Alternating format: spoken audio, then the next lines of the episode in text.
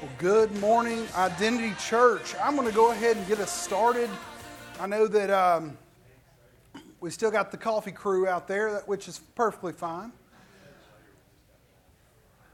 This morning, I wanted to talk to you guys after coming off of our prayer uh, sermon that we've been doing. We did like four weeks of, of what prayer was. And then we did three weeks of baptism of the Holy Spirit with the evidence of speaking in other tongues. And you know, the Lord just kept putting on my heart that I needed to do a love message. And the reason for that is because everything we do in the Father is done through love. In fact, we even talked about this the last time that we were together that 1 Corinthians chapter uh, 12 is all of the gifts that God has for us.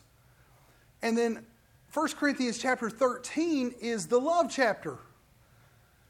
And you may be thinking, well, why in the world did that he talk about the gifts, then he talked about love, and then in 1 Corinthians 14 he talks about the baptism of the Holy Spirit, and he talks about the how to the prophecies and everything else, but how we work with him in the prayer language.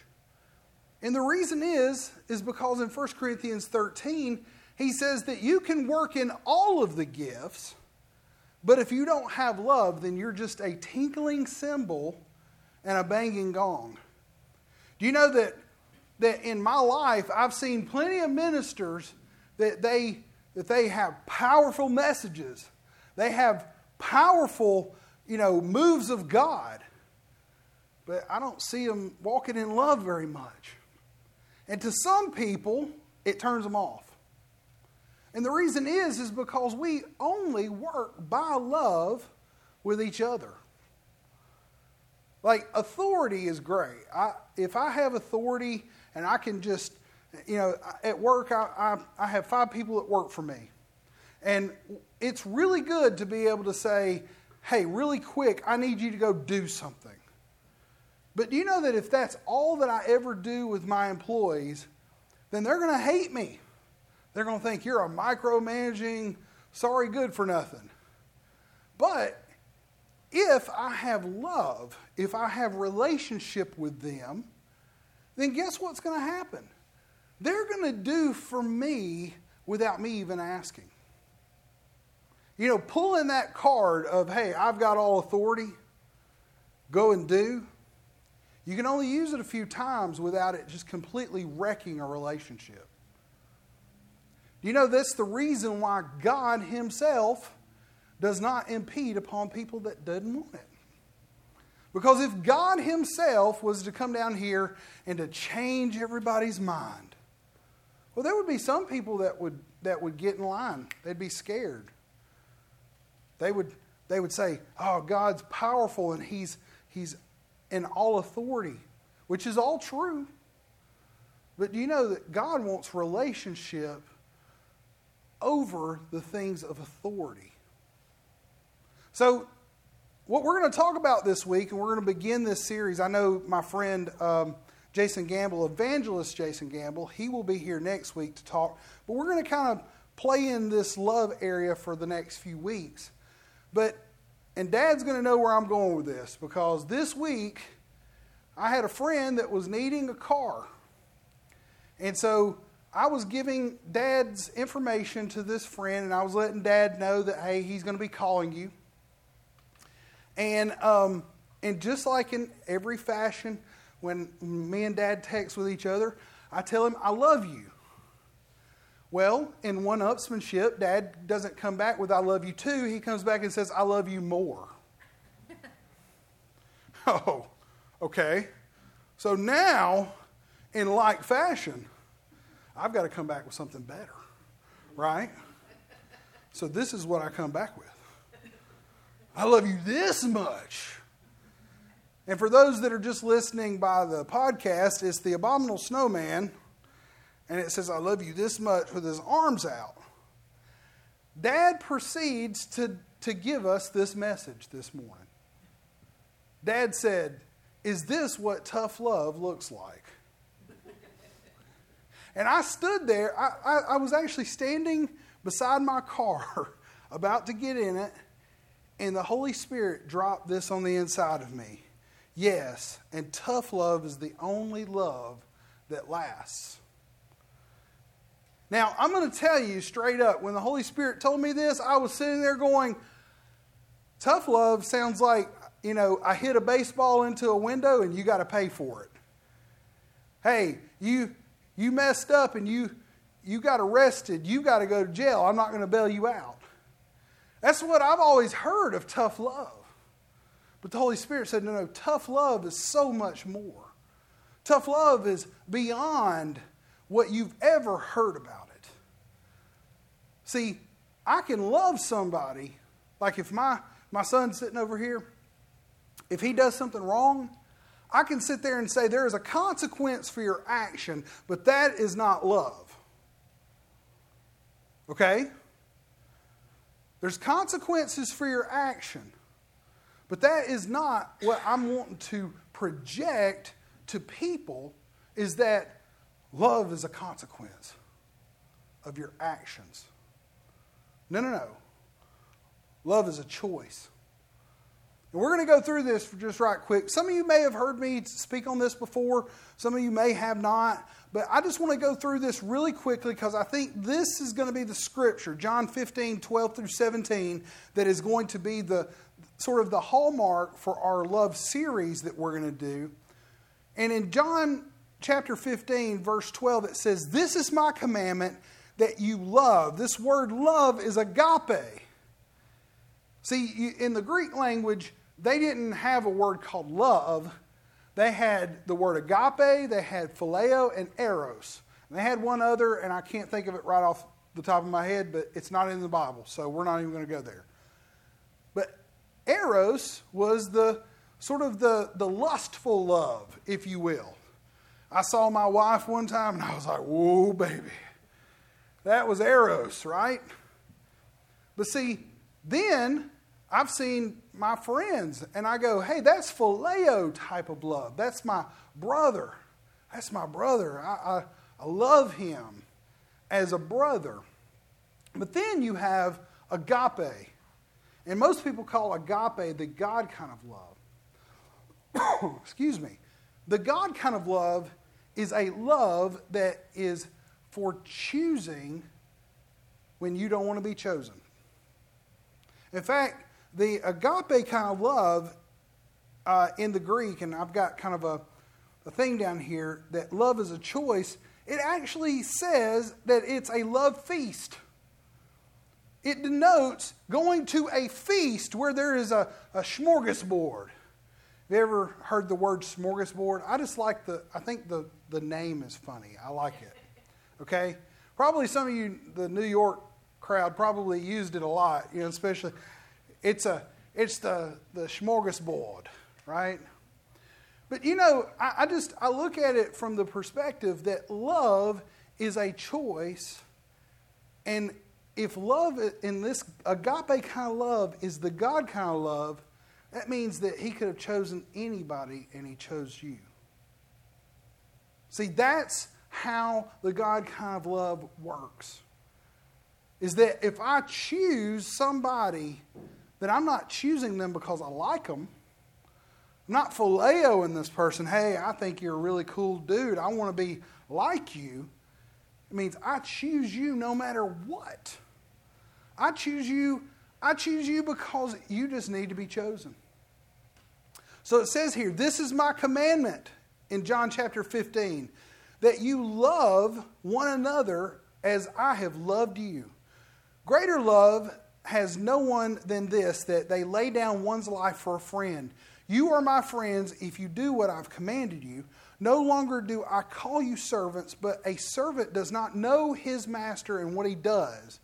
But I have called you friends, for the things that I heard from my Father I've made known unto you. You did not choose me, but I chose you and appointed you that you should go and bear fruit, and that that this your fruit should remain.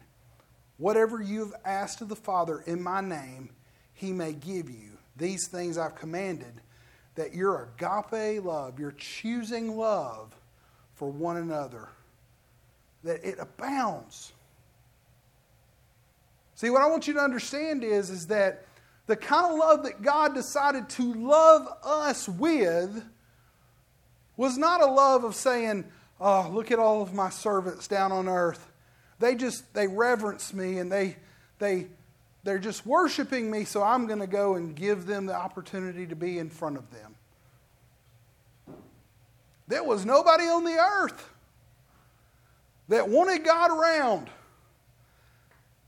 You know, Adam and Eve, when they fell, they were hiding from God.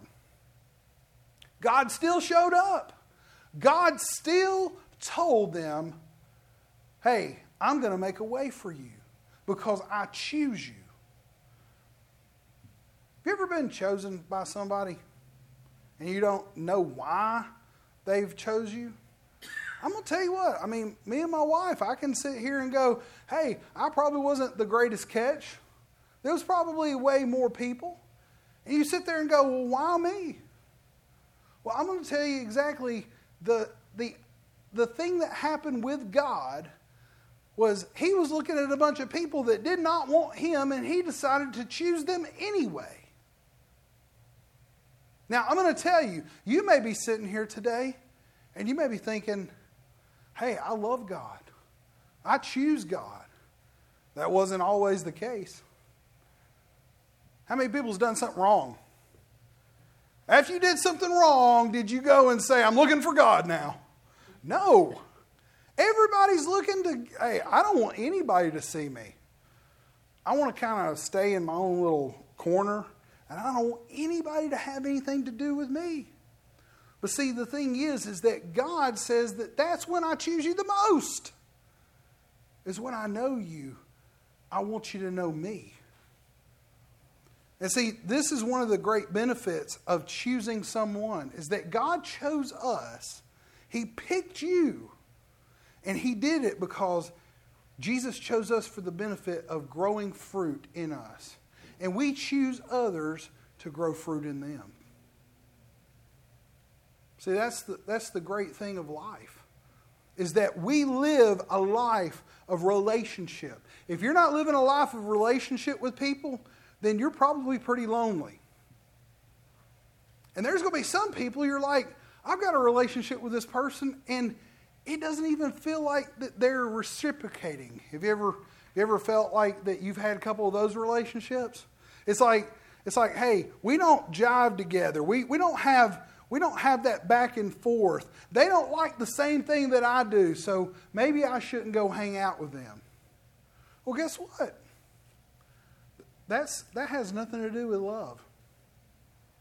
Love has nothing to do with whether you like something that they do, whether you, you have the same, the same interests, the same tastes. I'm going to tell you what, Jason Gamble, the, the evangelist, he rides motorcycles all the time. I don't think I've, I mean, it's been, I don't know, 25 years since I've rode a motorcycle.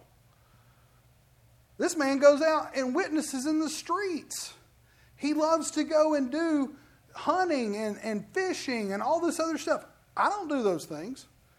In fact, most of the time I'm spending most of my time on a computer or I'm playing a guitar. Do you know that your life, without choosing people to love them, not based upon your likes or your dislikes, will enrich your life? See, it builds fruit in them to choose them, but when they choose you back, you get the same amount of fruit coming back to you. You get to eat of their fruit, and you get to know about them. Love is choosing people when they did not choose you. So we're going to kind of go, I want that to be the basis of our understanding of what tough love is. Tough love is saying, I don't have to like you, I'm just going to choose you anyway. That is what tough love is in one sentence. So I'm going to talk about moral equivalency for a second. This is something that happens a lot in our society right now. And you may be going, Dusty, what is moral equivalency? Well, I'm going to tell you what moral equivalency is.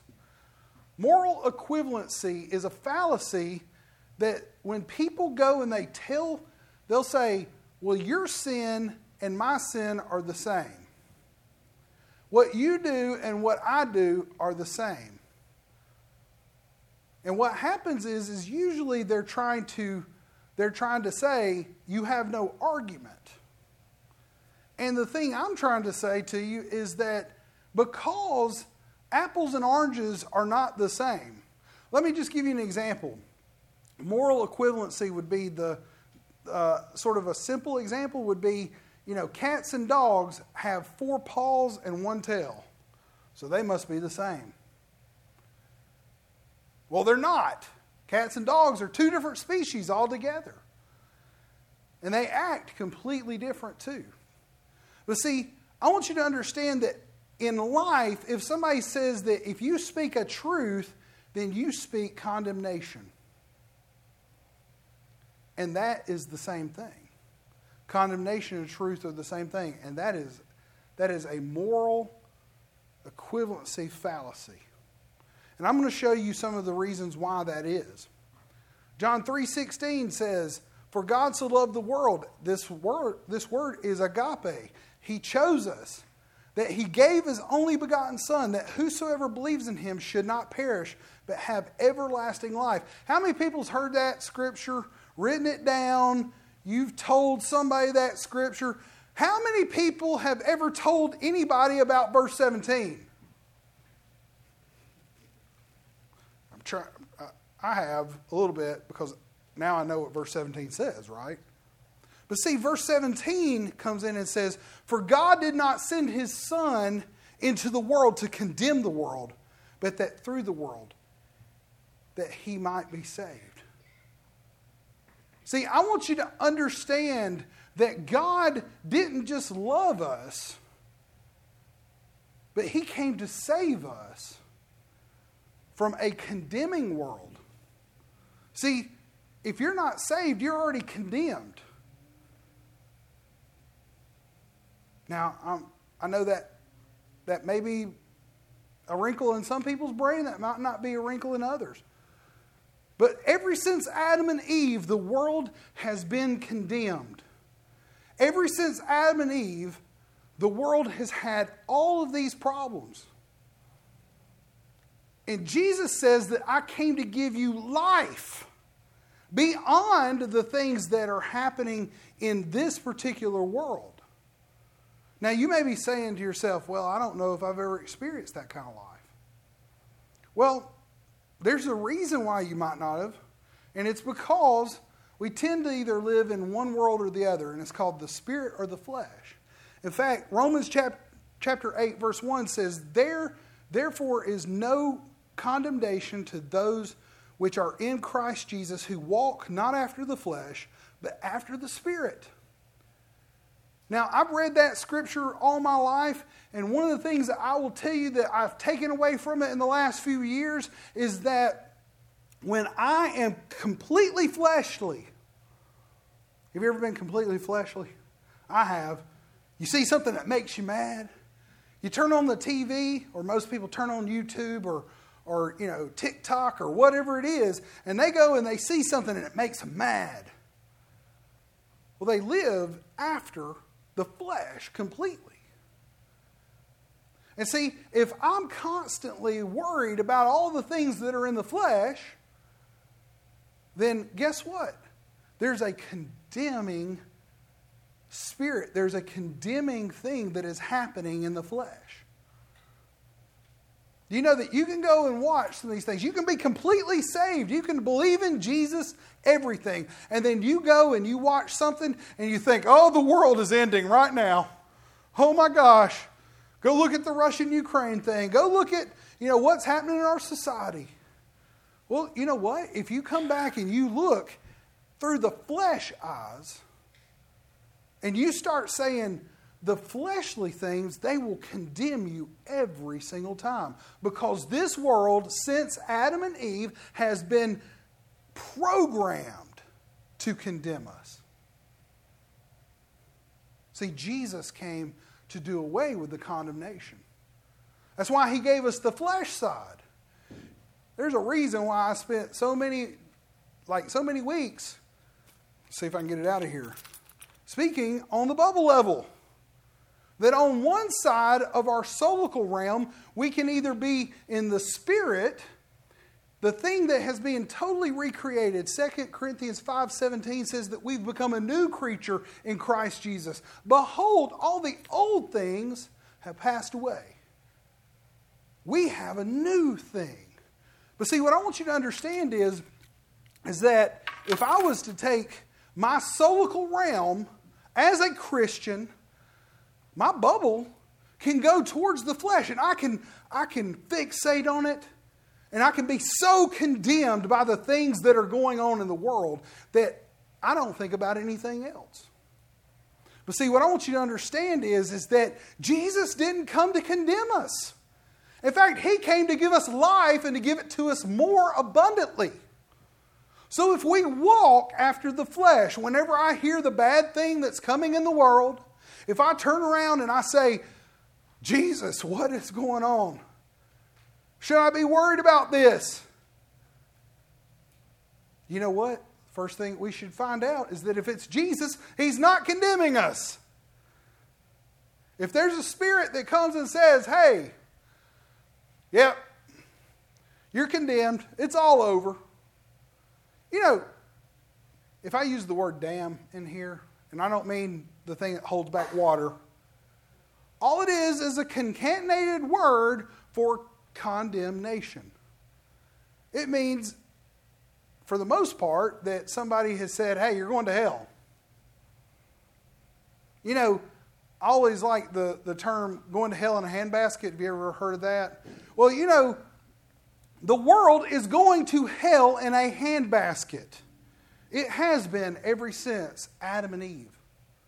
And see, what we have to understand is that Jesus came to get us out of the handbasket. I'm going to tell you what, there should have been some amens right there. Because if you are keeping your mind, your will, and your emotions on the world, you're always going to be condemned. You're always going to think, I live in the worst hell that's ever, that's ever been. And you can't even open your eyes and see the green and the beauty and the wonder of all the things that are going on that God is giving you in your life.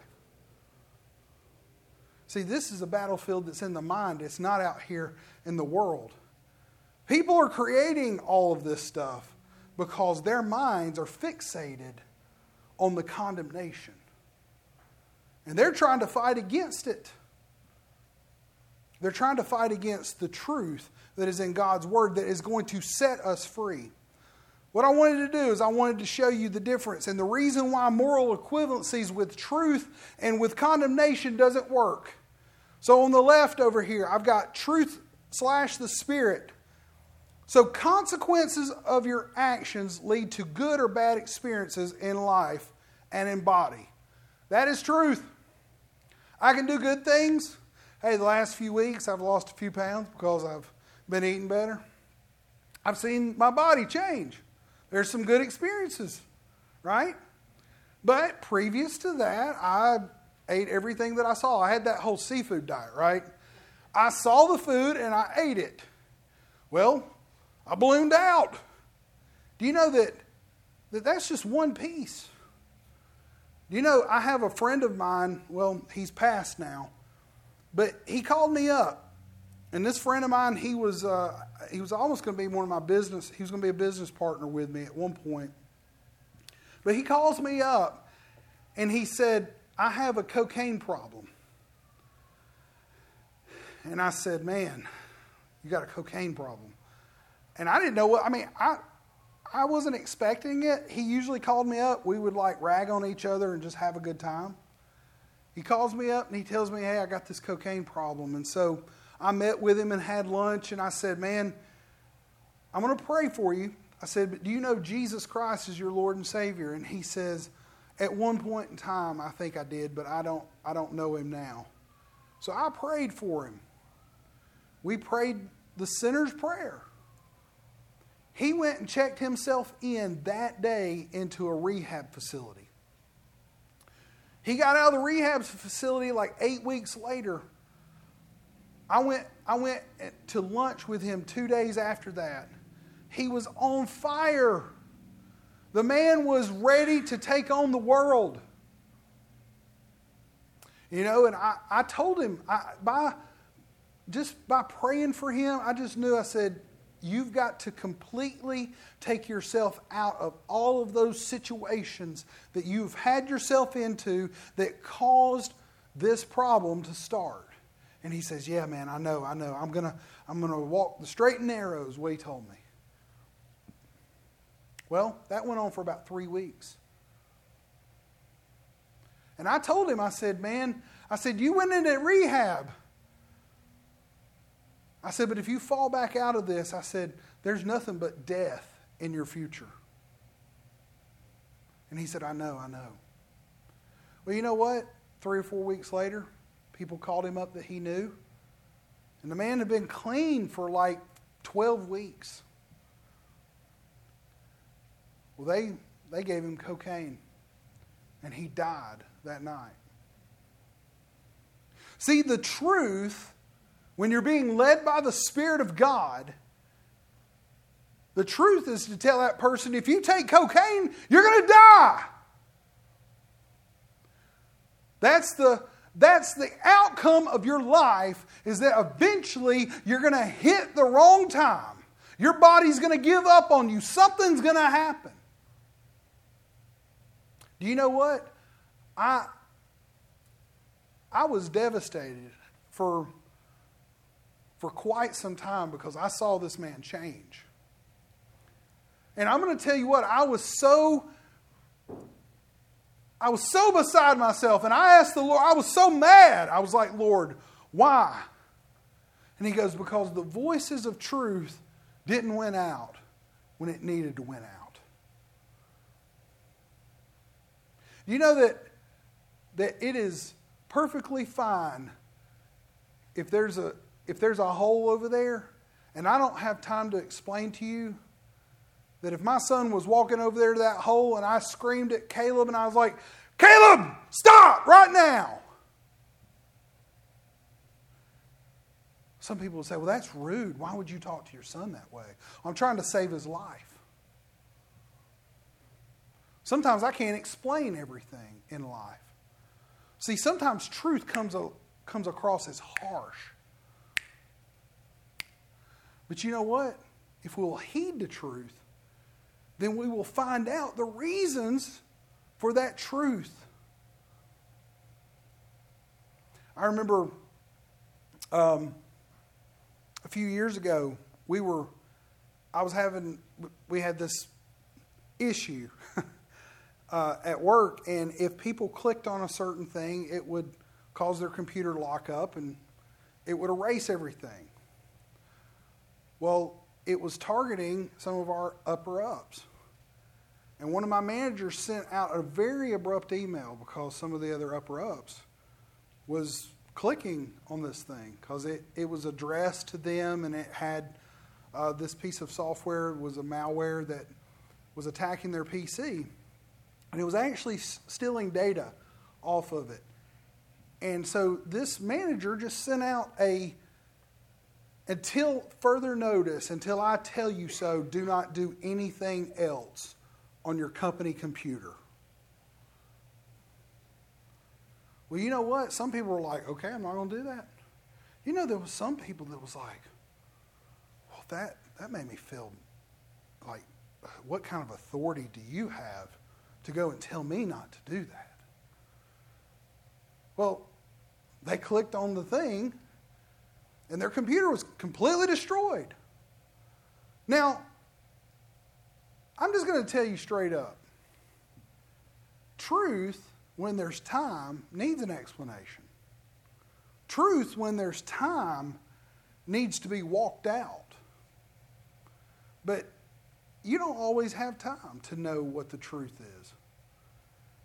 You know, in our fast paced society where we're moving so quickly, do you know that there are times where people are pushing you to make decisions and they're pushing you to do something? And the Holy Spirit is trying to get you the right answer.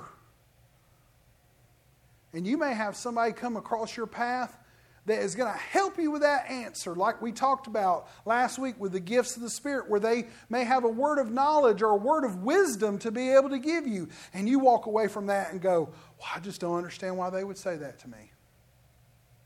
Well, guess what? You're going to have to, you're going to have to sometimes grow up and say, Am I willing to listen to truth? Especially if it lines up with the Word of God. Now, if somebody comes up and tells you something crazy, don't, don't take that. But I'm talking about truth. I'm talking about absolute truth that you know is truth. See, most of the times in our flesh, we're like, well, no one gets to tell me what to do. Well, guess what? Your experience is going to end up leading is going to end up leading to a circumstance. And you know what? Even if you make bad decisions or somebody doesn't listen to the truth, I want you to understand that your circumstances or what happens to you does not dictate the outcomes of your life. Will it sometimes mess up your life? Yeah, it can.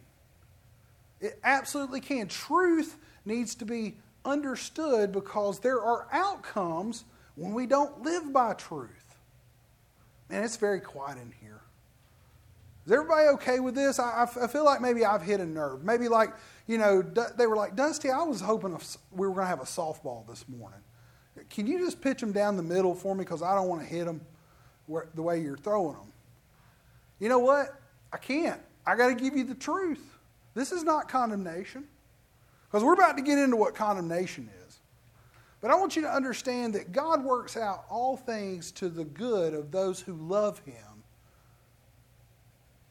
Do you know that, that the good of those who love Him means that I have relationship with Him?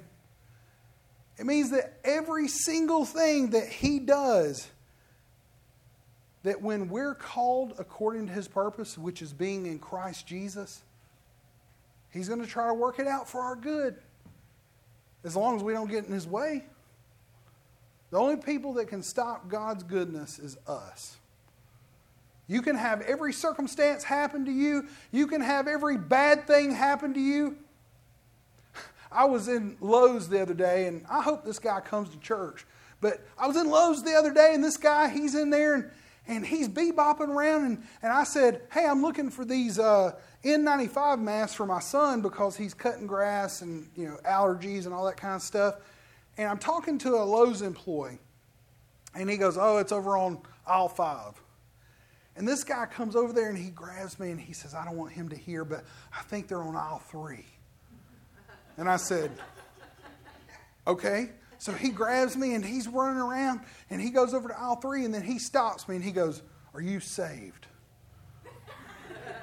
And I go, Yes, yes, I am. And he goes, Good. He goes, You look like you're saved. And I was like, I didn't have a cross on, I didn't have anything on, but I was like, Thank you. And he goes, I'm just going to tell you. He goes, I just, he goes, when the tornado come through um, Montevallo, it completely destroyed my house. And he, he pulls out his phone and he starts looking through pictures and he starts showing me all these pictures. And he's telling me about you know, my head was here and this board went through my bed. And I mean, he's going through all this stuff. And I'm like, man, uh, you know, and he was like, God's so good. God's so good. And I said, well, is your house still messed up? He goes, oh, yeah, I'm sleeping in somebody's basement. You know, there's a lot of people that have said, almost died. My house is destroyed. Now, this guy got a hold of, thank God that I'm alive. Thank God that I'm alive. And he was out there telling everybody, hey, I've got another chance to tell people about Jesus, and I'm going to do so. Well, just to let you know, on aisle three, there was no masks. He, he, was like, he was like, oh man, I'm so sorry, I'm so sorry. And I said, well, I'm gonna go try it on aisle five, and I'm talking to him, and he goes, I'm just gonna go with you. So me and him bebop over to aisle five, and I find the mask, and I'm like, here, here they are, and I, they're way up there on the top shelf, and I pulled them down, and he's just go, and he asked me a bunch of questions, and I told him I was the pastor of Identity Church, and he was like, Identity Church, and you know, he's, hey, we're going to come by, we're to visit. Okay, that's good. But you know, this guy had found life in the midst of one of the worst experiences that he'd ever had. I want you to understand something. The man had a tornado rip his house in half, and that's when he found life. Do you know that most of us have not even had one third of the things happen to us, and we could be living life without having a natural disaster or without having something happen to us? See, the truth in God's Word will cause your life if you abide by His Word and you stay with His Word and you live in the truth and walk by the Spirit, you don't have to have something bad happen. See, circumstances doesn't have to dictate your life. You know what? That's what I really wish for my friend. I wish that my friend that had died of a cocaine overdose, I wish that he had listened to truth and not listen to other people because he'd still be alive today. But he couldn't get over his circumstance and let the truth be there. Now, I'm going to tell you, I'm going to go over here to the condemnation side of this because you need to understand something. Condemnation is not what you think it is. Condemnation is so when we condemn someone, especially if we're seeing it in the flesh, we're trying to find something that they're doing wrong. I'm seeing an outward appearance issue. Oh, well, you smoked a cigarette. I saw you smoke a you smoked a cigarette. Oh, you you you were drinking hard liquor right outside the church. I mean, whatever it is, that doesn't condemn you. It does not condemn you to have had sin in your life. See, you were already condemned before Jesus Christ. See, that's what I'm trying to get you to understand is that everything that has not been put under the blood of Jesus has been condemned. Jesus himself came to give us life and to give it to us more abundantly so that we no longer have condemnation. There should be amens going on everywhere out here because you, if you've accepted Jesus, you no longer have condemnation. Now, I'm going to go back over to the truth side because if you're over here doing drugs or, or doing something that you're not supposed to be doing, there's consequences for actions without a doubt. You can be completely saved. My friend, I know he was saved. I prayed with him. He was saved. He's in heaven right now. He's listening to me. And you know what? Truth is raining out in his life. Because I want you to understand that condemnation is not taking what's on the outside and saying, your sin is unforgivable. See, that's what I see in the, in the church world a lot of times, is I see people who go and condemn people and go, well, you just completely and totally sinned in a way. Your sin is so much worse, and there's no way you're going to be able to go to heaven. That's one of the reasons why I don't like these people that go out there with these big picket signs that says you're going to hell. Because that is complete condemnation. They didn't need to know that they, that they were going to hell. They already knew that. They needed to know that there was love on the other side with Jesus. See, I'm going to tell you what, that if we elevate people's sin and make it worse than our own sins, then we're condemning people when we should be telling them about Jesus and about what Jesus has done for them because they could have everlasting life. Romans 6:23 says for the wages of sin is death, but the gift of God is eternal life in Christ Jesus our Lord. All you have to do is just believe in Jesus and no longer is condemnation the only problem that you have in your life. You can actually go back to Jesus and go, Am I condemned? And he's going to go, Nope. Not condemned. See, truth and love is not condemnation, it's life and growth. So I want you to understand out of Ephesians chapter 4, verses 14, it says, that we should no longer be children tossed to and fro, carried about with every wind of doctrine by the trickery of men and the cunningness and craftiness of deceit, plotting, but speak the truth, this agape love may grow up in all things into him who is the head, Christ, from, the, from whom the whole body, jointed and knitted together by whatever joint supplies, according to the effective working by which every part does its share, causes growth by the body for the edifying of itself in love. This word edifying means to lift up. It means that if you're part of the body of Christ, we should be lifting each other up. You know that the love of God that is in each and every single one of us, that it should be used to build fruit. Take off your own tree of love and give to someone else. That's what Jesus did for us. He chose us when we were unchoosable. You know what? I'm not, I'm not worried about being popular. Because there's a lot of people that's going to say, hey, I don't want you to, I don't want to hear your truth. If you're talking that Jesus stuff, I don't want to hear it. Well, I'm not looking for, for popularity. I'm looking to be able to give the truth to someone because if they will just believe it, then it will completely revolutionize their life in every single way. So I'm gonna I'm gonna end with this, okay? This is my last little bit of the talk. I'm gonna let you go. Hopefully early. That's probably a lie. I know that I've been preaching hard today. How many people like a, a good hard preaching every once in a while? Okay? All right. Maybe that maybe I should go, maybe I should ask a different question.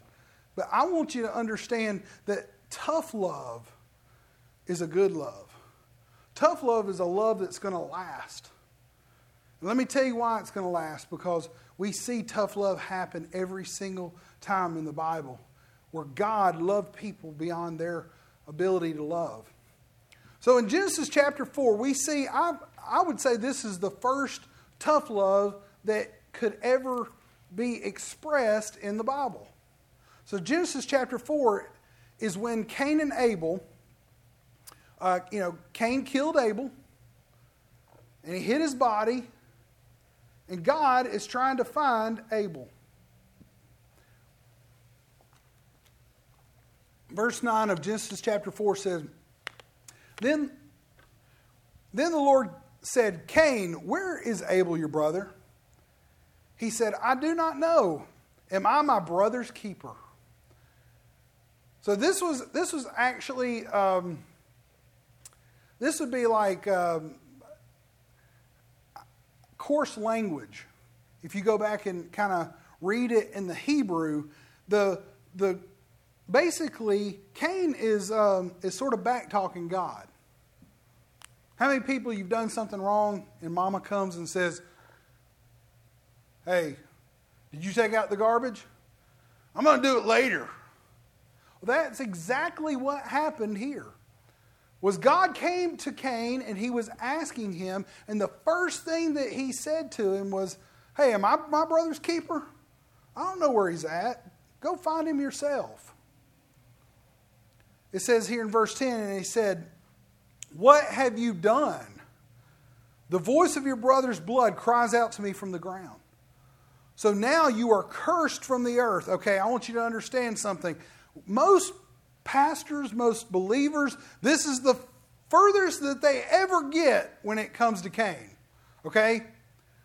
I, have never heard anybody, when you start talking about Cain and Abel, in fact, they've even made movies about how he was cursed and he had to walk the earth and how even to this day he walked the earth. I think even Highlander, the movie, was even created based upon that idealism. I don't know.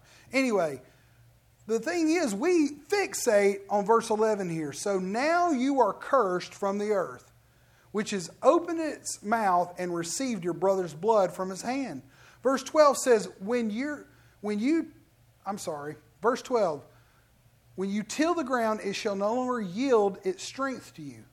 A fugitive, a fugitive and a vagabond you shall be on the earth. And Cain said to the Lord, My punishment is greater than I can bear. Do you know that when we cry for help to God, God will move heaven and earth to help us? And that's what we end up seeing here with Cain. Cain was not someone who was cursed as everybody thinks he was cursed. Cain was not a person that God hated. Cain was forgiven by God. So I want you to understand Cain could not understand love. Like, he didn't even care about his brother. Like, there was no remorse in him about his brother.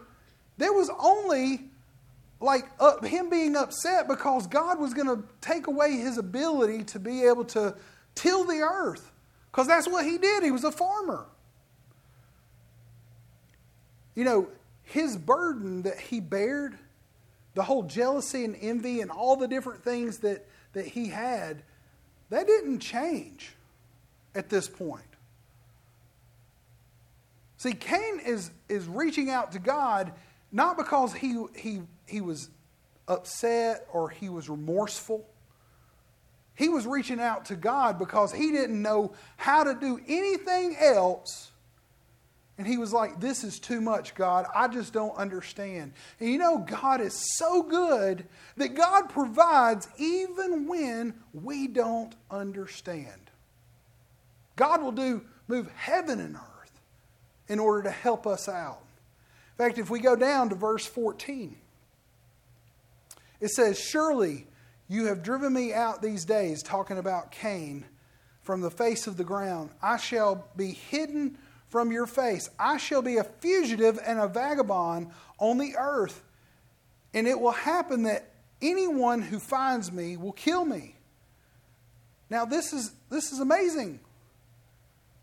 Because Cain was basically saying, Hey, I've got no protection because you're no longer going to be around me. You're no longer going to protect me. I see that my punishment is too great.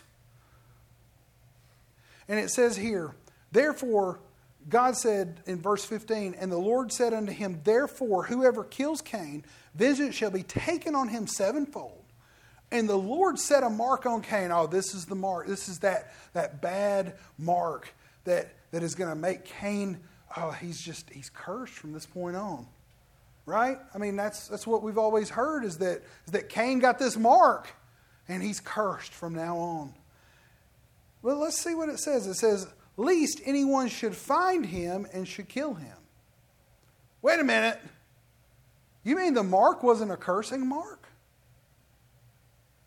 You mean the mark of Cain was to protect Cain? This is when y'all should be shocked. You're like, whoa. See, what I want you to understand is that Cain could not protect himself. Cain was reaching out to God, and God said, You know what? I am going to mark you, but I'm not going to curse you. I'm going to put my mark on you so that people say, Don't touch him because he's mine. Oh, I got news for you guys. If that didn't just light your fire, I don't understand I don't understand where you're at. Your wood's wet, right? Because this means that all we have to do is just reach out to God, even when we don't understand, even when we're not remorseful, and we just have to go, God, this is too much for me to bear. And God will move heaven and earth, and He'll mark you for His own. And it says here in verse 16 Then Cain went out from the presence of the Lord and dwelt in the land of Nod on the east of Eden. And Cain knew his wife, and she conceived and bore Enoch. Everybody knows who Enoch is, right? Enoch was so into God, had such a great relationship that, that God took him. Now, I'm going to tell you what. You just don't, that just doesn't happen, right? That means that Cain himself repented had a relationship with God and taught his kids to so reverence God in such a way that Enoch was the first person to be raptured.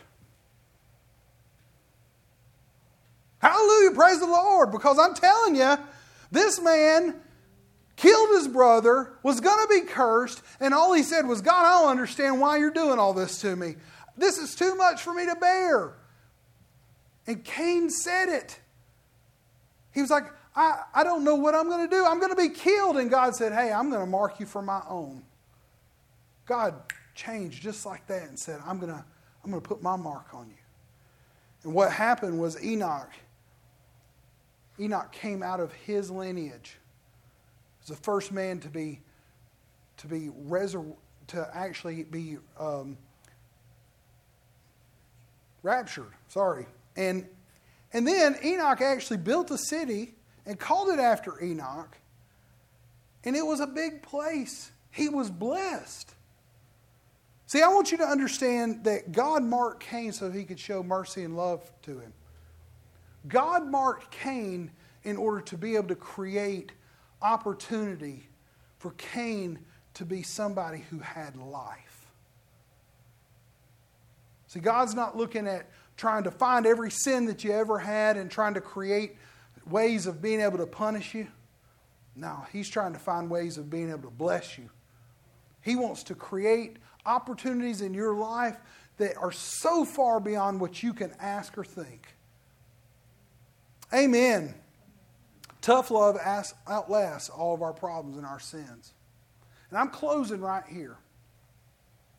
So I want you to understand this one thing if tough love makes you feel like, well, I, I just, I feel like that that's, you know, whenever I hear truth or whenever I hear, you know, somebody talk about sin or, or whatever, and that causes you some angst, understand truth and love overcome. All you have to do is just look at God and just say, God, I don't understand. Show me. You know, that's what John chapter 15 said was that Jesus told his disciples, he said, I'm sending the Holy Spirit to teach you all things and to be your comforter. When you're sitting there going, Hey, I don't know what to do with this situation, God, God loves you so much that He will create a way where there seems to be no way. Everybody, bow your head and close your eyes. If you're here and you say, I've never accepted Jesus Christ as my Lord and Savior, and I don't know, I don't know, I don't know that God is good. I don't know anything about God. But I'd like to know Him today. If that's you, I'd like for you to raise your hand. With everybody's head bowed and eyes closed,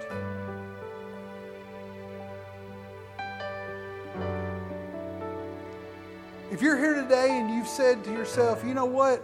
There's been times in my life where I've needed truth above all other things. I just want you to know that the Holy Spirit is here to teach you all things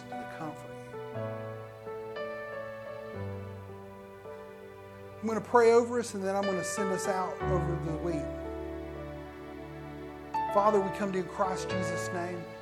I just pray that the love of God, the agape kind of love, just flows out of each and every one of us, that is on the inside of us as a fruit of the Spirit that has been put on the inside of us.